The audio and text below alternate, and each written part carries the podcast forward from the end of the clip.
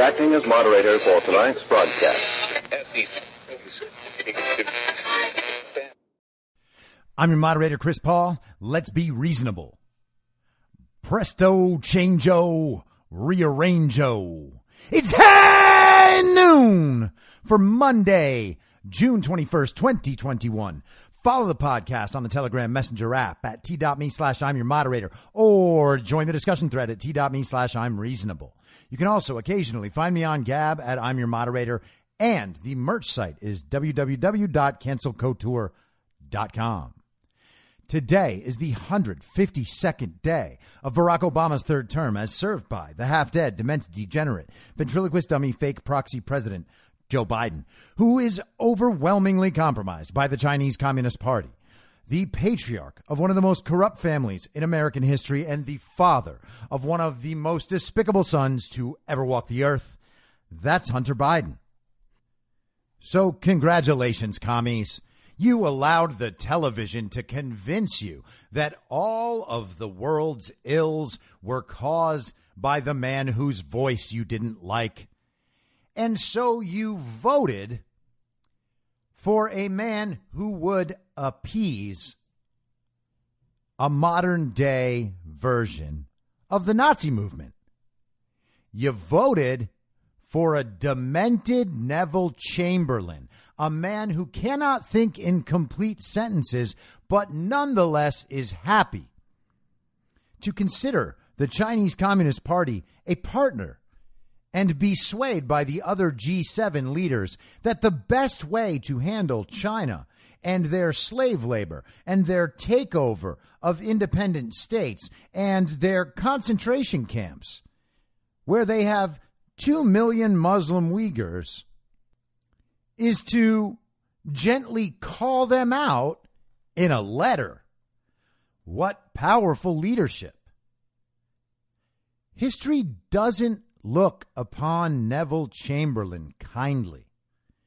And we are supposed to imagine that Joe Biden doing the same and perhaps much worse is going to be the most popular president in American history. I mean, he had such a head start, what with that 81 million votes. I mean, nearly an impossible standard of popularity. Some might even suggest that it is a totally impossible standard of popularity.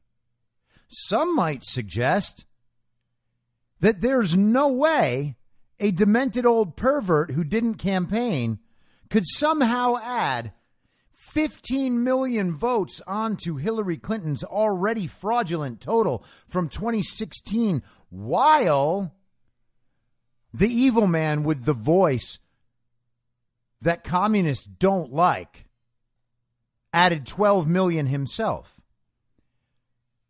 So amazing. What magic. 27 million extra votes out of absolutely nowhere? How did that happen? If we're to expect that somehow Joe Biden had the kind of support and motivated support, I should say, that would draw out an extra 15 million voters, even as the other guy was so hated that he got 12 million more voters, you would have to think that a massive portion of the American population actually thinks that Joe Biden is doing a good job, except those people don't exist. Sure, there are some crazed communists on Twitter who are going to try to support literally anything Joe Biden does. But where are they in the American public? They're not anywhere. What happened to all those people who are so into politics and so knowledgeable as Brian Stelter loses 80% of his audience and Nicolle Wallace on MSNBC loses 70% of her audience.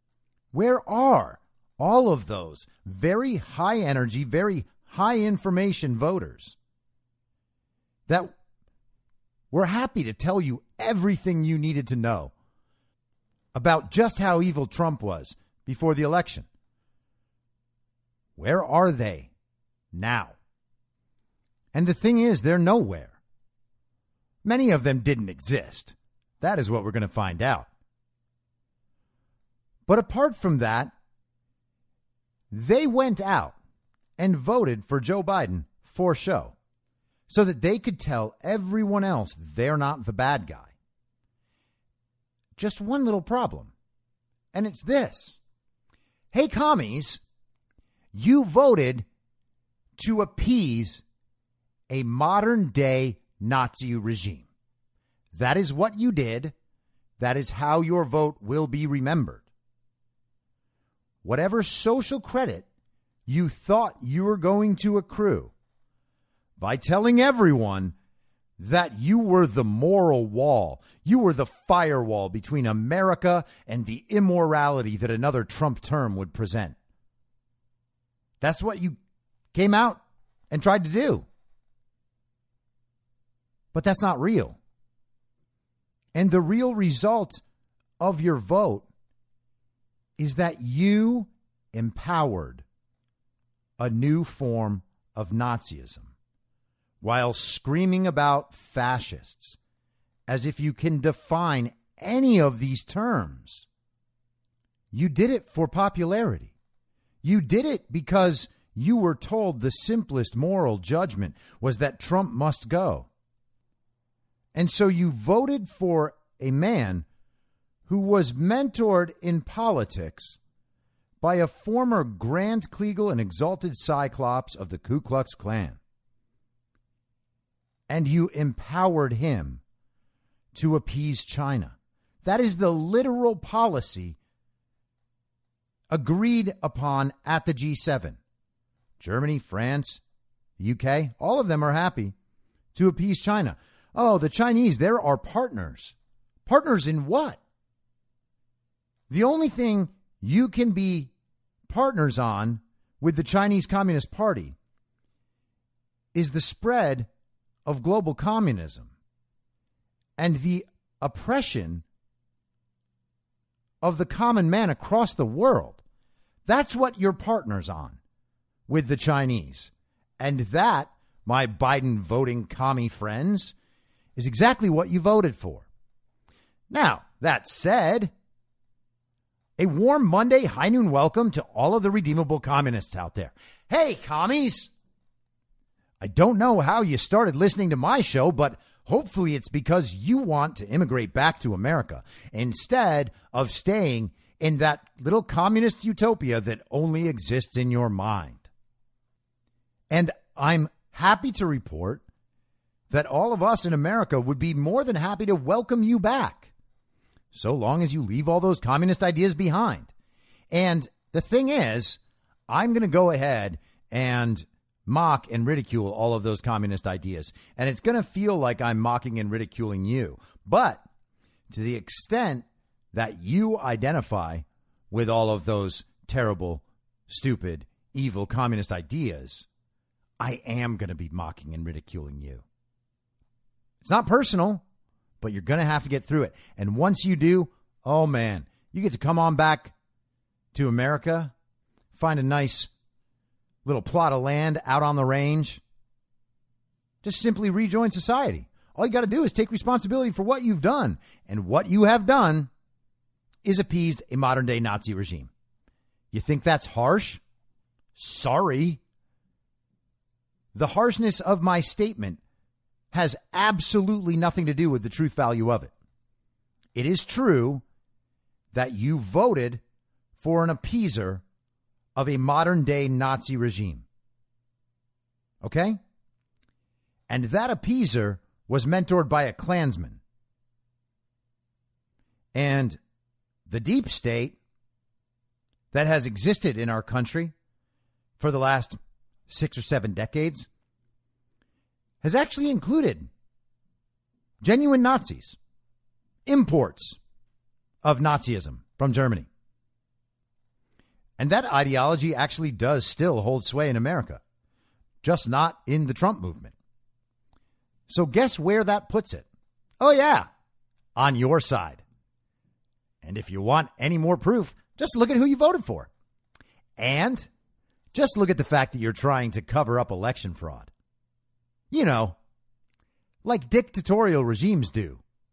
That's you, commie. You understand that? That ain't us. All the things you accuse the other side of, that's you doing them. You can't presto changeo your way out of that, commie.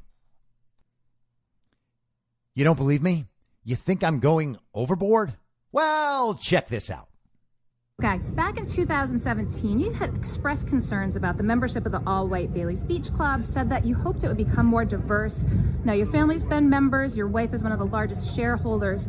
Has there been any traction in that? Are there any minority members of the club now? I think the people who are running the place are still working on that, and I'm sorry it hasn't happened yet. Um, do you have concerns in 2021? I mean, obviously, it's been four years. You had remarks on the floor following the deaths of Breonna Taylor and George Floyd, saying, you know, hoping to root out systemic racism in the country. Um, your thoughts on an elite, all white, wealthy club, again, in this day and age? Um, you know, should these clubs continue to exist? It's a long tradition in Rhode Island, and there are many of them. And uh, I think we just need to work our way through the issues. Thank you. The car's here. You have to continue. Now, that there is Sheldon Whitehouse senator from Rhode Island.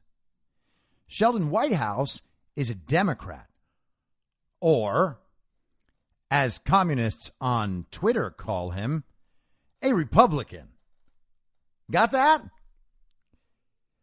If someone belongs to an all white club in 2021 and their family actually has a controlling interest in that all white club in 2021, then the senator is a Republican. Got it? That's how you know.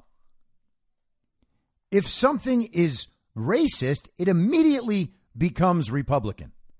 That is how brainwashed these communists are.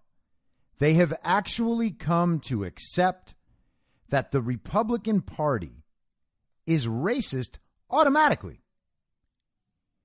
even when the Democrat Party is the one being racist. And of course, the Democrat Party is the one being racist. The Democrat Party is always the one being racist. Why? Because the Democrat Party ideology relies on collectivism. And ultimately, collectivism will always lead to the same end. It is an ideology that is thrust forward through division of class against class, race against race, sex against sex. They don't care. They group people.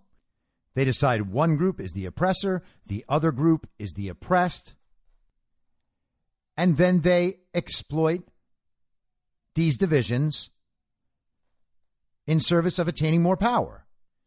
So it isn't even about the individual people in this movement, in the Democrat Communist movement, I mean. Like, yeah, fine. Sheldon Whitehouse clearly is interested in preserving the all whiteness of his Rhode Island beach club. But this isn't only a Sheldon Whitehouse problem. It's what his party is. It's what his movement is. And it can never be anything other than that. It doesn't matter how many times Democrat senators go out and say everyone else is racist. You just heard that right there. And watching the video, we can actually see Sheldon Whitehouse like smiling and happy to answer the question. It's like he doesn't even understand the problem. And he thinks it's odd that people are even bothering to ask him. Well, yeah, you know, that's just our tradition here in Rhode Island. We have all white beach clubs. And yeah, we said we were going to look into it and maybe fix it. And, you know, these things take time. It's only been four years. But we really have been, we've been studying it. And, you know, it's not just us, there's actually tons of these in Rhode Island. So, you know, we're not the problem. We're really just like, this is just what we do here. It's odd that anyone would find a problem with this. The crazy thing, too, is like, dude, just open your all white beach club to other races. What do you think's going to happen? There's only four black people in Rhode Island. But honestly, this is sick, right? How can you stand out there and defend an all white, members only beach club in 2021 as a Democrat? And of course, Sheldon Whitehouse isn't the only one doing that.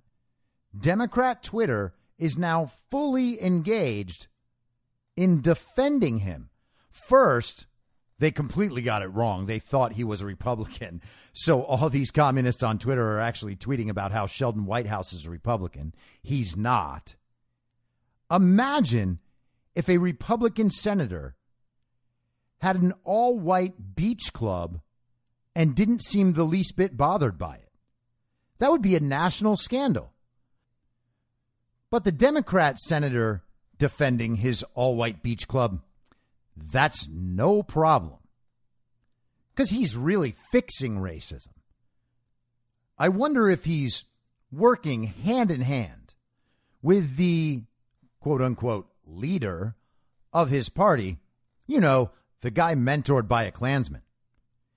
And if that's not ridiculous enough, there are pictures going around today of Kamala Harris's little Juneteenth brunch, where she has what looks to be about 15 or 20 white women in the House and Senate at her brunch. The only black people in the room at Kamala Harris's Juneteenth brunch are the staff. Not a joke. Elizabeth Warren's in there. I think I saw Lisa Murkowski, Jeanne Shaheen. It's like they have reached this point where they think they're absolutely indestructible and they can just flaunt it now. And they attempt this retort in saying that, well, so many Republicans are white. Just look at the pictures of the House and Senate Republicans. They're all white. Well, first off, no, they aren't. But the other part of that is that this is almost a natural result of Democrats and the media and the entertainment industry putting out the narrative for decades that Republicans are the party of racism. That makes absolutely no sense. In fact, Republicans are responsible for the existence of Juneteenth, the real, actual Juneteenth. That wasn't Democrats doing that. It wasn't Democrats freeing slaves and abolishing slavery. That was Republicans.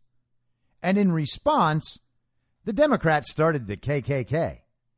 And then, about a hundred years later, you have Klansman Robert Byrd in the Senate, becoming the longest serving senator when he left office, and mentoring the likes of Joe Biden and Hillary Clinton. Maybe Robert Byrd was just a pioneer of anti racism. You know, extra racism, but only to solve racism. But let's change subjects without a segue. So, lots of new COVID scandal drama over the weekend. And then, to top it off, Anthony Fauci went out and did his Anthony Fauci stuff. But first, let's go to this article from the Foundation for Economic Education. New Harvard data accidentally reveal how lockdowns crush the working class while leaving elites unscathed. Thursday, June 17th. This is by Brad Polumbo. Founding father and the second president of the United States, John Adams, once said that facts are stubborn things, and whatever may be our wishes, our inclinations, or the dictates of our passion, they cannot alter the state of facts and evidence. What he meant was that objective raw numbers don't lie, and this remains true hundreds of years later. We just got yet another example. A new data analysis from Harvard University, Brown University, and the Bill and Melinda Gates Foundation calculates how different employment levels have been impacted during the pandemic to date. The findings reveal that government lockdown orders devastated workers at the bottom of the financial food chain, but left the upper tier actually better off. The analysis examined employment levels in January 2020 before the coronavirus spread widely and before lockdown orders and other restrictions on the economy were implemented. It compared them to employment figures from March 31, 2021. The, the picture painted by this comparison is one of working class destruction. Employment for lower wage workers, defined as earning less than $27,000 annually, declined by a whopping 23.6% over the time period. One out of every four low wage workers lost their jobs. Nearly one out of every four. Employment for middle wage workers, defined as earning from 27,000 to 60,000, declined by a modest 4.5%. However, employment for high wage workers, defined as earning more than 60,000, actually increased 2.4% over the measured time period, despite the country's economic turmoil. The data are damning. They offer yet another reminder that government lockdowns hurt most those who could least afford it. Some critics argue that the pandemic, not government lockdowns, are the true source of this economic duress. While there's no doubt the virus itself played some role, government lockdowns were undoubtedly the single biggest factor. It's pretty intuitive that ordering people not to patronize businesses and criminalizing people's livelihoods would hurt the economy. The intuition is confirmed by data and studies showing as much. And don't forget the fact that heavy lockdown states have consistently had much higher unemployment rates than states that took a more laissez faire approach. Others might insist that the mitigation of the spread of COVID 19 accomplished by lockdowns justifies this economic fallout. But this argument fails to account for the many peer reviewed studies showing lockdown orders did not effectively slow the pandemic spread, or the painfully inconvenient fact that most COVID 19 spread occurred not in workplaces, restaurants, or gyms, but at home, making stay at home orders seem like an astonishing mistake in hindsight. So, all lockdowns really seem to have accomplished is at best a mild delay in the pandemic's trajectory in exchange for a host of lethal unintended consequences, such as a mental health crisis and skyrocketing drug overdoses. And, as we now know, a highly regressive economic fallout for the working class. Of course, Ivy League researchers almost certainly did not intend to expose the failings of big government pandemic policies when they set out to catalog employment data. But as Adam said, facts are stubborn things. Now, Looking at this last paragraph, it is interesting to consider what they thought they might be getting out of this study initially. And it is possible that they thought this would just be accepted by the communists reading this study as proof that the pandemic harmed low income workers. Therefore, the government needs to step in and give all of these people money for doing nothing.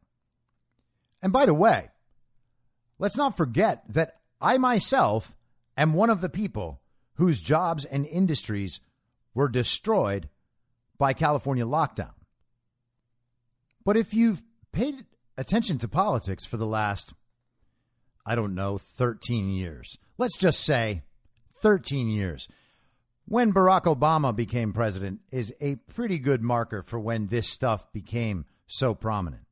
The idea that if they make people poor, they can use the fact that those people are poor to further implement the communist agenda. And so it makes sense on some level that they would fund studies like this and that they would report studies like this because despite the fact that it actually is their policy that caused this, they can disregard that because there isn't a media that will check them on it. And their voters certainly don't care because their voters don't know anything. It seems that they are happy and satisfied to simply keep repeating the narrative that the poor were most harmed by the pandemic. Not by their policies, but by the pandemic. And so now they have to solve this problem. And the way to solve the problem is by starting to pay people to like them again. And in paying people, they are able to exert even more control over the lives of these people because they have made these people dependent on the government just to live. Now, on the Republican side, Senator Ron Johnson has been out doing great, great work, communicating honestly about COVID, its origins, the response, vaccines, everything else. He's been absolutely awesome. And he was on Maria Bartiromo yesterday. So I'm going to play clip of that absurd, Senator Johnson, is the way you continue to get censored. So now you're banned from YouTube again uh, temporarily. YouTube suspended you again last week for what they say was a violation of the platform's misconduct policy. What happened last week, Senator? Well, again, just what I've been saying for well over a year is I've been trying to uh, alert Americans the fact that there are early treatments options and try and find them. Uh, they pulled that off. And by the way, you know, Maria, if, if it weren't for Fox Nation, uh, if you had to rely on YouTube, this segment right here would be censored immediately on YouTube. Think of that. You know, the, the other thing that Dr. Fauci and, and the media is, uh, is ignoring right now is the early warning signals of the vaccine adverse effect reporting system. We, we have close to 5,000 deaths, over 1,700 within days zero, one, and two of getting vaccinated. We, we have, uh, you know, thousands of people with permanent disabilities, 20,000 hospitalizations. And that quite honestly compares to less than 200 deaths per year through the entire 30 year history of the VAERS system with other vaccines. They're not paying attention. They are suppressing this information, and the American people are paying the price. Can you believe that conspiracy theorist? Wow, what a crazy wingnut. What a tinfoil hat wearing senator. Gosh, what an irresponsible senator. I can't believe we have senators like that serving in the Senate. Oh, wait, Sheldon Whitehouse owns a all white beach club? yeah, Ron Johnson sounds terrible. What a bad guy. What is he, QAnon? The current belief is that the VAERS system is actually undercounting these vaccine related deaths and illnesses from this COVID 19 experimental gene therapy. Undercounting, not overcounting. And he said quite clearly an average of 200 incidents a year is now well over 5,000 in just the past few months. All of this for a disease that is only capable of killing one out of every 1,000 people who get it. Not one out of every 1,000 people. One out of every 1,000 people who gets infected with COVID might die of COVID. And almost all of those people are older than 70 years old with a significant number of comorbidities. The average is four other causes of death. And for that, we are forcing people to take a vaccine that has already killed 5,000 people. And that, my friends, is a travesty. On Friday, uh, wide receiver Cole Beasley of the Buffalo Bills put out a statement about how he's not going to get the vaccine and he's just going to go ahead and live his life the way he sees fit, which shouldn't be remotely controversial. Of course, it is now.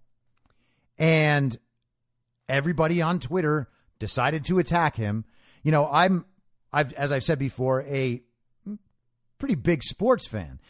I mean, becoming less so every day and over the last year and a half, which has been really disappointing because that was really something I enjoyed. But it's become almost impossible to watch, almost impossible to deal with. And this app called The Score, which I check on fairly often to see what's happening around the different leagues, read some sports news if I feel like it. They have this article up about how to talk to anti vaxxers like Cole Beasley? How do you talk to someone who is so crazy and stupid? The article is basically saying. And they have this picture of Cole Beasley on the front, like missing a tooth, with his hair all crazy, his face all screwed up because he's making a funny expression. And they're like, look at this inbred white trash moron who's not taking the vaccine. That's what they meant the picture to communicate. Imagine he had been a black wide receiver and they had played that game. Again, that would be a, a scandal. Twitter would be very upset. Instead, no big deal. The score gets all the plaudits. They repeat rampant medical misinformation throughout the article, talking about how safe the vaccines are, how everyone should take them. And Cole Beasley, of course, gets thrown to the wolves on social media. Now, Cole Beasley's a grown man. He can take it. It's not like that's going to sway his decisions. He also said, listen, I've made a decent amount of money in the NFL. I've had a decent career. If this vaccination thing is going to be what I have to retire for, I'll do it. And good for him. It's hard to blame a player for thinking that way. The NFL actually has a protocol for vaccinated individuals. And here's some of the things that they're doing to try to force their players to get vaccinated, which, by the way, is so sick and such terrible business. These are among the most fit men in the entire world. All right? They are supremely talented athletes, many of them in absolutely perfect shape. Now, yeah, there's offensive linemen too. but even those big dudes are in incredible shape for their size. So, fully vaccinated people don't have to test for COVID daily. That right there already makes no sense. Why would you have to test anyone who's vaccinated for the disease they're vaccinated against? Oh, yeah, that's right. It's different now because these aren't vaccines and they don't actually prevent you from getting COVID. Good point. Meanwhile, a guy like Cole Beasley has to do a COVID test every single day. That is terrible. Masks are not required at the club facility or during team travel if you're vaccinated.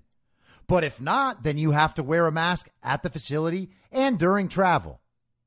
Why? No reason. Just to torture you for not doing what they say. Because there is no way in hell that anyone at the NFL is confused about whether or not masks work. They know masks don't work, and they're enforcing this anyway. The fully vaccinated don't have to physically distance in the club facility or with other vaccinated individuals. But if you're like Cole Beasley, you must remain physically distant from others in the club facility. Got that? Segregation. No problem. The fully vaccinated don't have to quarantine after they've had a high risk exposure to COVID. Whereas the Cole Beasleys of the world do. And don't mistake what this is quarantine after a high risk exposure to COVID. Now, what's that?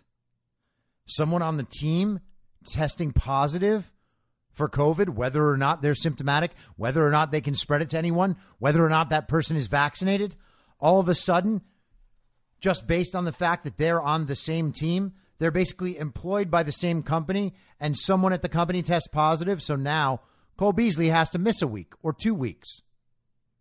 Players are going to lose their roles on the team. They're going to have their statistics for the year reduced which will put them in a worse spot in the future for contract negotiations. This thing is actually a really big deal.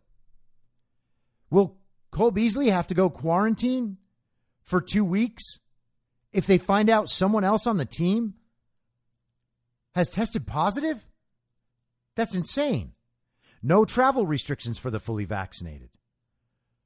But if you're Cole Beasley, then travel restrictions are in effect. They didn't really tell us too much about what that means.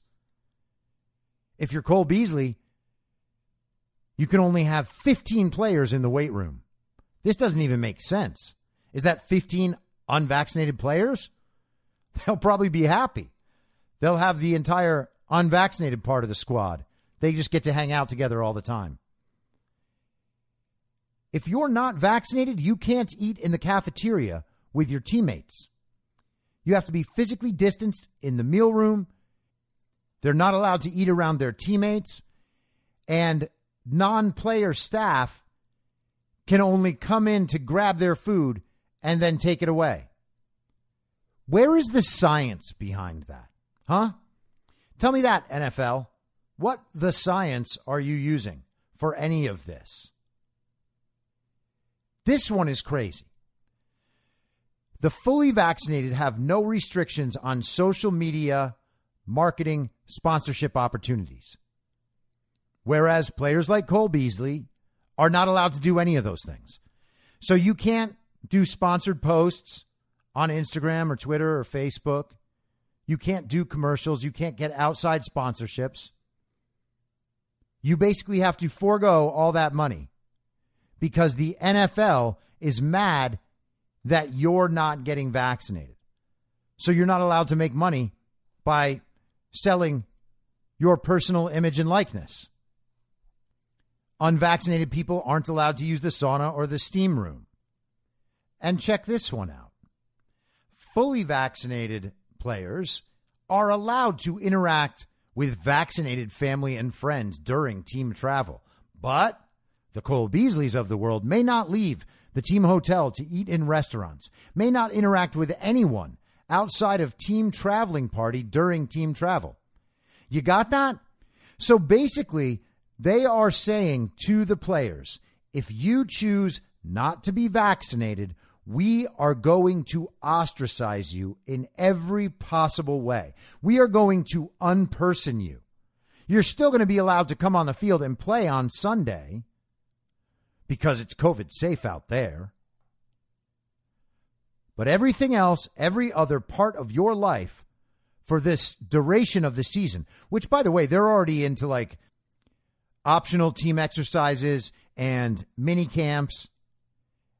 And then training camp starts properly in less than a month. If their team is good, they might be in the playoffs until mid January early February if they make it to the Super Bowl. So you're talking about July, August, September, October, November, December, January. Seven months where you are treated as a pariah, ostracized by your own team. This is disgusting. And by the way, it's all fun and games when it's a Cole Beasley type guy, just like a uh, a crazy white dude who says He's not going to do it. He doesn't care. And he'll happily retire if they try to mess with him. But he even said in his statement, like, I'm actually speaking for a lot of players, and many of these guys don't feel like they're in a position to come speak out. And doesn't that sound familiar? People who aren't financially secure are unable to stand up for themselves because the financial risk and the career risk is too high for them. So instead, they're forced into compliance with something they don't want to do, something that has permanent health implications for the rest of their lives. And they're being forced into silence because they have this exceptional career that can provide for them and their families for potentially a couple of generations. So they have that on the one side, and they have take the experimental gene therapy on the other side. And I was thinking, like, how is it possible that the NFL is doing this to its players? I mean, this is really extreme stuff. And then I was like, well, you know, it's pretty interesting what's been happening to the NFL over the last five years politicians have been trying to cancel the NFL in one way or another for CTE, which is the concussion syndrome that players have developed because of all the helmet to helmet contact and otherwise over the past few decades. And on some level, that's totally understandable. It's still these players' own personal responsibility to choose for themselves the health risks they're willing to take. And you may say, yeah, but the vaccine is the same thing.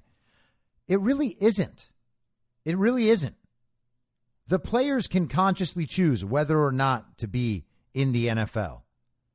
Once they have made the choice to put their body on the line for their family, for themselves, for their career, because that's what they love, any of those are good reasons. You can't then coerce them into taking an experimental gene therapy that is only available on an emergency use authorization. That's coercion. The vaccine actually has nothing to do with their ability to do their job. Getting hit often is an aspect of football that is not going to go away. The vaccine is unrelated. If you refuse to get hit, you simply can't play football. That's just an automatic thing going in. It would be like wanting a job as a stripper and refusing to take off your clothes. You're not going to have much of a career doing that. And I have yet to see any strip clubs. Well, I haven't seen any strip clubs, but I have yet to see any stories about strip clubs coercing their employees into vaccination. And you might argue that that would be a more appropriate place for it. Now, of course, there is no appropriate place for it because COVID can't kill any of these people and the vaccines can't prevent you from dying from COVID. They can only cause you to die from the vaccine if you're that age and of reasonable, normal health for that age. We're talking about 20 and 30 year olds here. We're not talking about 70 year olds. I can't wait to see how Tom Brady handles this because there is no way anyone is going to force that dude to get vaccinated if he doesn't want to. Now, let's check in with the Nazi doctor himself, Anthony Fauci. This is from the National Pulse today, Raheem Kassam and Natalie Winters. Fauci let slip that Mark Zuckerberg offered him resources and money in redacted emails. Dr. Anthony Fauci has revealed what Mark Zuckerberg offered him in the redacted portions of his re- recently released emails. The conversation, he admitted, included offers of resources and money from the Facebook founder who recently plowed cash into interfering in the 2020 election. The National Institute of Allergy and Infectious Disease director divulged further information as pressure ramps up over his personal emails and the series of stunningly poor and hypocritical political decisions he appears to have taken over the course of the pandemic. Fauci's research and that of his colleagues has been repeatedly linked to Chinese Communist Party entities, including the hostile nation's military. Facebook founder Mark Zuckerberg's activities circle the same networks, with the billionaire tech CEO recently funneling money to long term Fauci colleague Dr. Ralph Baric. Following the National Pulse's reporting on these matters, the Facebook funded fact checker Lead Stories began to censor the National Pulse content on social media. Appearing on the Sway podcast, published by the New York Times, Fauci revealed what was behind the redactions in his emails with Zuckerberg, which were released through a Freedom of Information Act request. Host Kara Swisher, who has interviewed Zuckerberg a number of times, notes to Fauci. Thousands of your emails dating from January to June of 2020 have recently been released by BuzzFeed and the Washington Post that's giving your critics, particularly on the right, more material to work with. Your redacting of Mark Zuckerberg has added more fuel to the fire. Representatives Jim Jordan and James Comer and Senator Marsha Blackburn have alleged that you worked with Facebook to censor speech. And you're just laughing at me, right? She asks while Fauci laughs before asserting, No, no, the reason I'm laughing, Kara, because every single one of those emails can be explained in a way that is perfectly normal, perfectly innocent, and completely above board. What does Fauci regard as being above board precisely?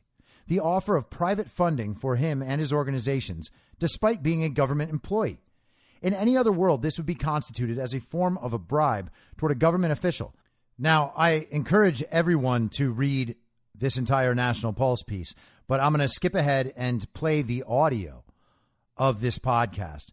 And we can listen to exactly how Anthony Fauci responds to this and pay particular attention to when he starts laughing and how he ramps up the laugh. Now, nothing funny is happening, so he's clearly not just overcome with the humor of the situation. He's trying to make this extremely serious issue seem like something ridiculous for people to even worry about at all. It's particularly on the right, more material to work with. Um, your redacted emails with Mark Zuckerberg have added fuel to fire. Representatives Jim Jordan and James Comer and Senator Marsha Blackburn have alleged you worked with Facebook to censor speech. You're just laughing at me, right? No, no. The, re- the reason I'm laughing, Karen, because every single one of those emails can be explained in a way that is perfectly normal, perfectly innocent, and completely above board. What were you trying to get help with your Instagram? What was happening? No, no. Well, you know, I don't know who redacted that. When people ask for my emails, I don't look through my emails and say, okay, I'll give you this one and redact this. It's completely out of my control. So you want to know what the email was really about? Hey, big scoop here. We're going to go. Mark said, hey, is there anything that we can do to help out to get the messages out, the right public health messages? I have a very important medium here in Facebook. Can I help? And as a matter of fact, if you guys don't have enough resources and money to do some of the things you want, just let us know. It was about as friendly and innocent an email as you could possibly imagine. So, not about whether to censor speech related to COVID, anything oh, else? absolutely 100%. And any thought of that is total conspiracy theory and total flight of fantasy. Did you sense that these emails were going to be released before they were published? Uh, Got that?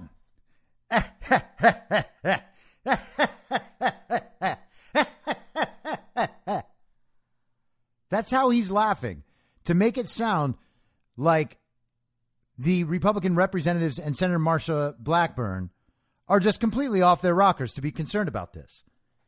Anthony Fauci says that he did not do the redactions and he did not decide which emails to release. But there is reporting that says the exact opposite. And I've said that on the podcast a couple of weeks ago. They talked about how, yes, this actually took so long because Anthony Fauci or his office were the ones who decided to redact these parts of the emails. And Anthony Fauci goes ahead and gives away the redacted part of the email from Zuckerberg. There's a big chunk at the bottom of that Zuckerberg email that was just completely redacted. And Fauci just went ahead and gave it all away. He just said that Mark Zuckerberg was happy to supply resources to Anthony Fauci and his little project. And Fauci calls it a conspiracy theory that he had anything to do with the censorship of anyone who has the temerity to suggest in public that Anthony Fauci, who is obviously lying, is obviously lying. If you suggest that, you get banned from social media. I can tell you that's true because I got banned from social media, from Instagram for consistently talking about how full of shit Anthony Fauci was. Why was I doing that? Because it was so obvious that Anthony Fauci was full of shit. Anthony Fauci's daughter works for Twitter. Anthony Fauci is in an email conversation with Mark Zuckerberg where Zuckerberg is asking Fauci what he might need to make sure that the right message goes out. What else could Mark Zuckerberg have meant? Honestly, what else could he have meant?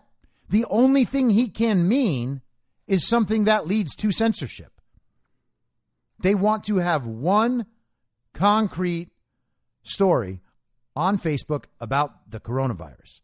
And that story is going to be whatever Anthony Fauci says it's going to be. And then the next step after that was to censor everybody who didn't go along with that story. So Anthony Fauci working in conjunction with Mark Zuckerberg cannot be anything other than the project of censorship. Anthony Fauci might himself say that it wasn't him who suggested the censorship. Okay, what difference does that make? Censorship was suggested to you and you went along with it, therefore it isn't a problem. You took money from the company doing the censorship so that you could keep doing your thing. And all of this while that very same company was putting half a billion dollars into stealing the 2020 election.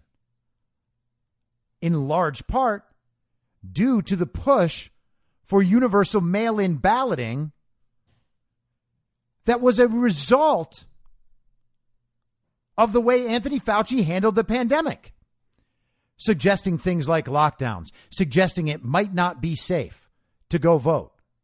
And then, of course, himself saying last August that it was no problem to go vote. If you can go run your errands, if you can go to the grocery store, then you can safely go vote in person.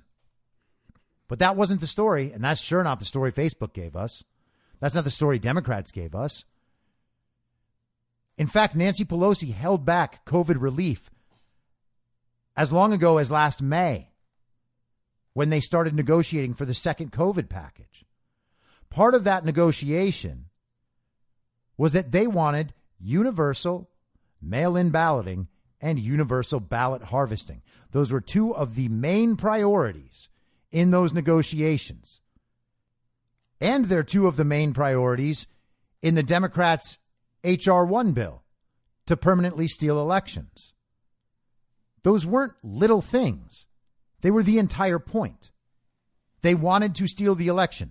Mark Zuckerberg literally paid for a variety of ways that they could and would eventually steal the election. But we're supposed to believe that everything Anthony Fauci did and said in the relationship with Mark Zuckerberg was totally above board. I mean, it's not his fault that Facebook wants to make sure that his words are the only words allowed to be spoken about the coronavirus. How could that be his fault? He wasn't the one censoring. And what we see here is exactly the same as what we see with the California Secretary of State's office, the Massachusetts government with Dr. Shiva, and something that happened around the rest of the country. The government doesn't censor directly, the government just advises the private company on how to censor everyone. And the, if the private company happens to pay these individuals or their organizations, well, that's totally above board because the private company just wants to make sure that all the good work we're doing can continue. But keep laughing, Nazi Doctor. I'm sure it will only get funnier for you. And let's check out another complete hack and disaster Kevin McCarthy. This is from yesterday in Just the News. McCarthy demands COVID intel be declassified. Americans be allowed to sue China. Is from John Solomon. House Republican leader Kevin McCarthy demanded Sunday that the House Intelligence Committee's probe into COVID 19's origins be declassified and that China's sovereign immunity be suspended so Americans can have transparency and sue Beijing for reparations for the pandemic's toll. We should lift the sovereign immunity so the 600,000 individuals who died, their families could actually have justice and sue China, McCarthy told the Fox News show Sunday Night America. The California Republican called for sweeping measures to punish Beijing and give Americans more transparency into how the pandemic started, including relocating the 2022 Winter Olympics from China. They should not be held in Beijing. If China lied to the rest of the world, why should the world reward them? McCarthy says declassifying the House Intelligence Committee's data on where the virus originated from. Yeah. Why haven't they done that? Why isn't it okay for Americans to know what the American intelligence agencies know about the origin of coronavirus? You'd think that if it came from a bat or a pangolin, they would have absolutely no problem in just releasing the information. Right? Why do you need to hold back an intelligence report that says, oh, yeah, it just came from the wild? it was a bat. It was a bat the whole time. We were just keeping it a secret to build suspense. McCarthy wants to limit the number of visas for Chinese seeking to visit the United States. Oh, well, yeah, that's a good that's a good idea. especially now that we know a full third of the Chinese students in our country are actually Chinese spies. Maybe limiting visas would be a strong first step. And McCarthy wants to halt all U.S. funding to the World Health Organization for its failure to more aggressively pressure China to come clean about the virus earlier in the process. Oh, that's interesting. You know who did that already? Donald Trump. Good luck, Kevin McCarthy, getting Joe Biden to do that. It almost seems like you're just saying things that have absolutely no weight whatsoever. Because you, Kevin McCarthy, refused to examine the overwhelming evidence of election fraud. Why did you do that, Kevin McCarthy? Oh, yeah, it's because you're absolutely as corrupt as the Democrats. Think about who had to pay for this, he said. 3,800,000 people have lost their lives because China lied to the world. 600,000 of those 3.8 million are Americans. And for so long, with social media denying our ability to even talk about it, of where it came from, the first thing we should do is declassify the intelligence. That would show us it came from Wuhan.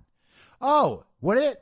Well, if you already know that, then why aren't you just out there acting on that fact?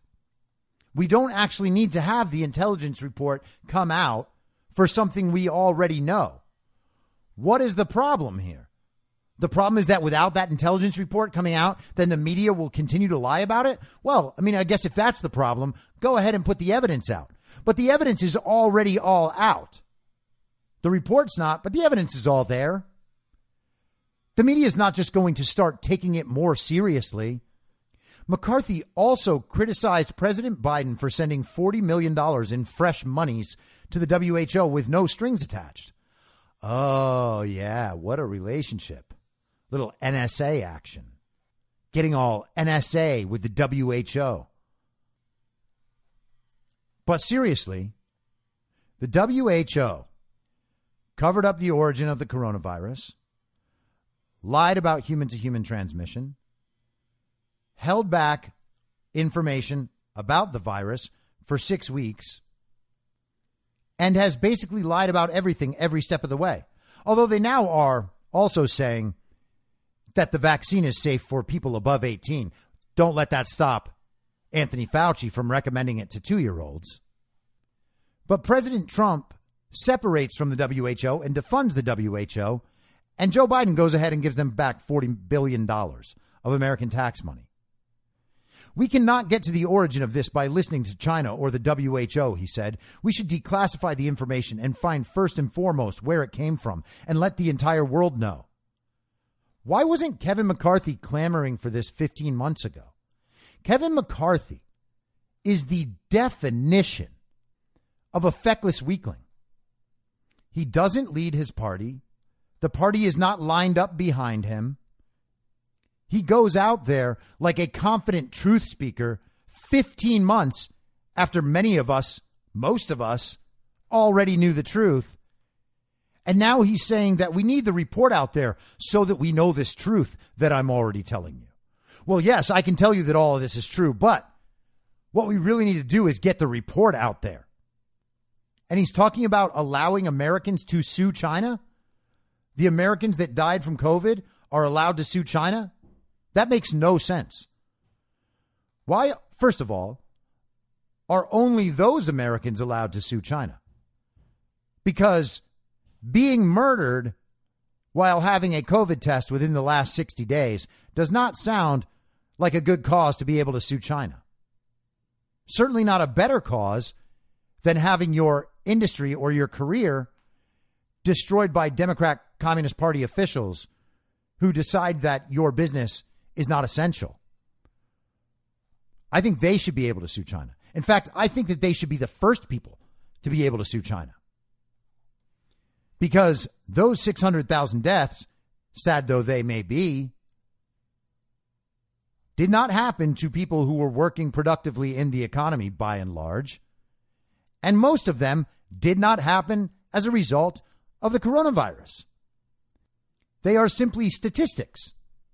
And I'm not saying I'm using them as statistics. I'm saying that the public health community and people like Kevin McCarthy have used them as statistics. Pretending that someone who died of a heart attack actually died with COVID because that story is better aligned with the political narrative you wish to push, that's using people as statistics. The entire country should be able to sue the Chinese Communist Party, or better yet, how about we don't have to do that and we have a strong leader who demands reparations from China for releasing a biological weapon that disrupts life for the entire world for over a year and pushes hundreds of millions of people into extreme poverty. Creates mental illness and drug addiction, makes it impossible for people to get elective surgeries, makes it impossible for them to get cancer screenings. All of those people deserve reparations from China. All of the people whose financial lives were destroyed, whose careers and industries were destroyed as a result of the Democrat Communist Party's policies. They all deserve reparations from the Chinese Communist Party as well. Now, I want to update one more thing, and then I'm going to play a couple of clips of Donald Trump's appearance on Real America's Voice today with David Brody. But over the weekend, Ken Bennett, who is the public liaison for the Arizona audit, was asked specifically about the number of missing ballots, the 200,000 that were reported. And the interview asked him, Hey, what's the deal with this? And Ken, Ken Bennett was like, Fake news. We haven't put out a number. Now, could mean that the number is nowhere close to 2,000 and that all that reporting was wrong, that OAN was just way off. I really do doubt that. The other thing it could mean is that Ken Bennett just is being honest with the fact that no, that number doesn't come from us. We have not released any number. Whatever is being reported is presumptuous at this point. And that's fine. He can be as cagey as he wants about that stuff. And I've said many times if it takes them until the final audit report comes out, I guess that's what we have to deal with.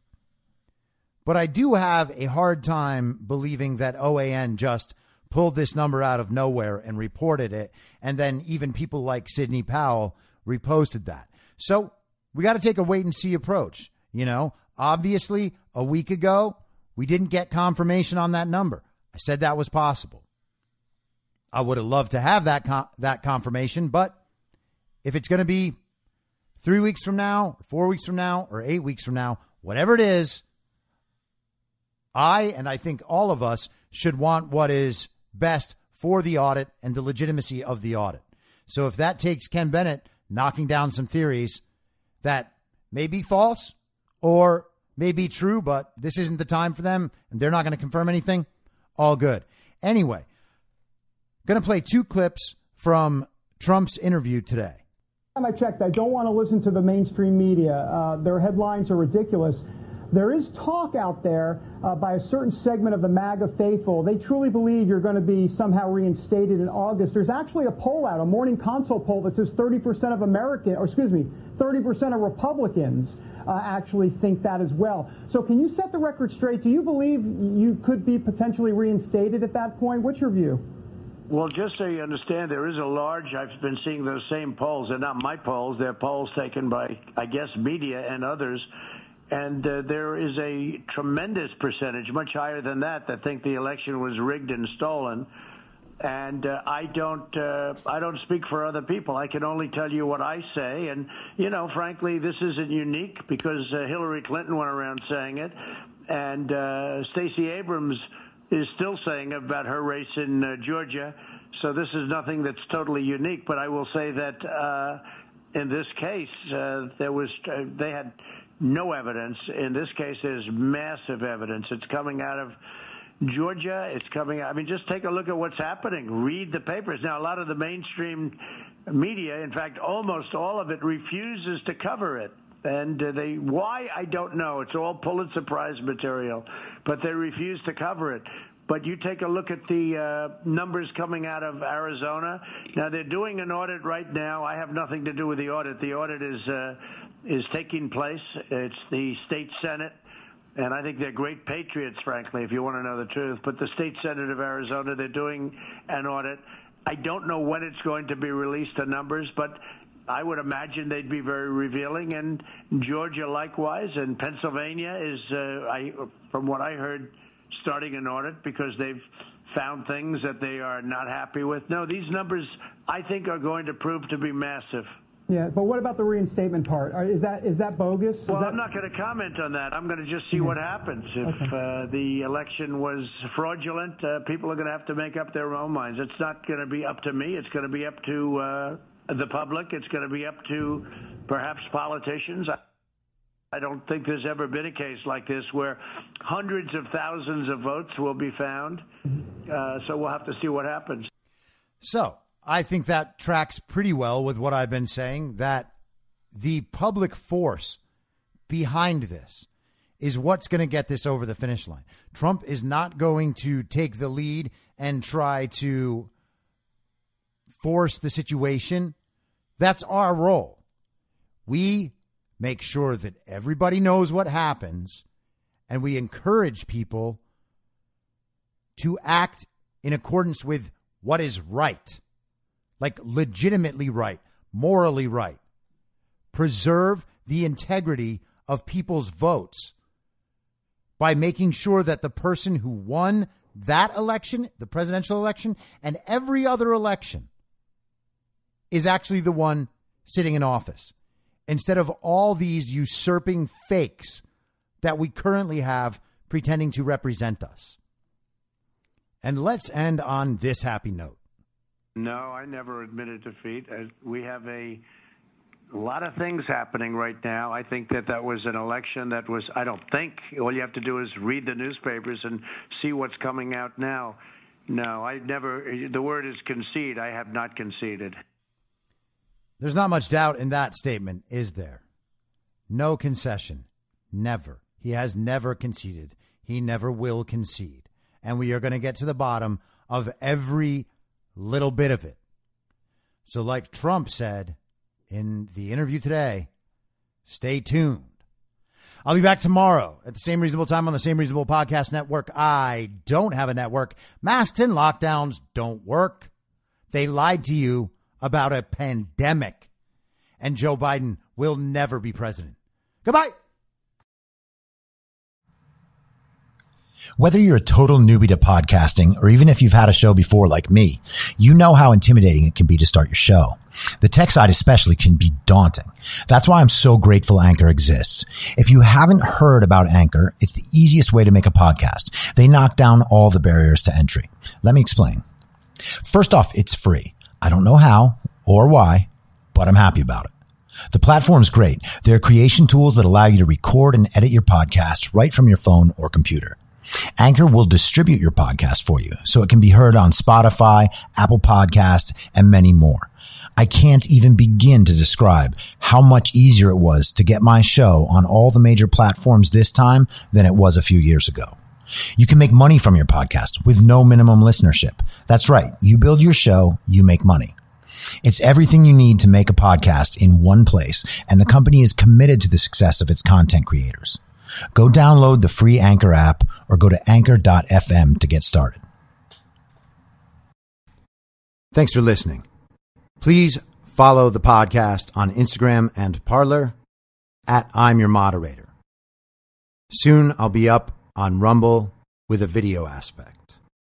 In the meantime, if you'd like to support the show, I have a Substack, I'm your moderator.substack.com, where you can donate or you can donate at anchor.fm by searching Be Reasonable with your moderator, Chris Paul. I hope to see you soon. Back out on the range.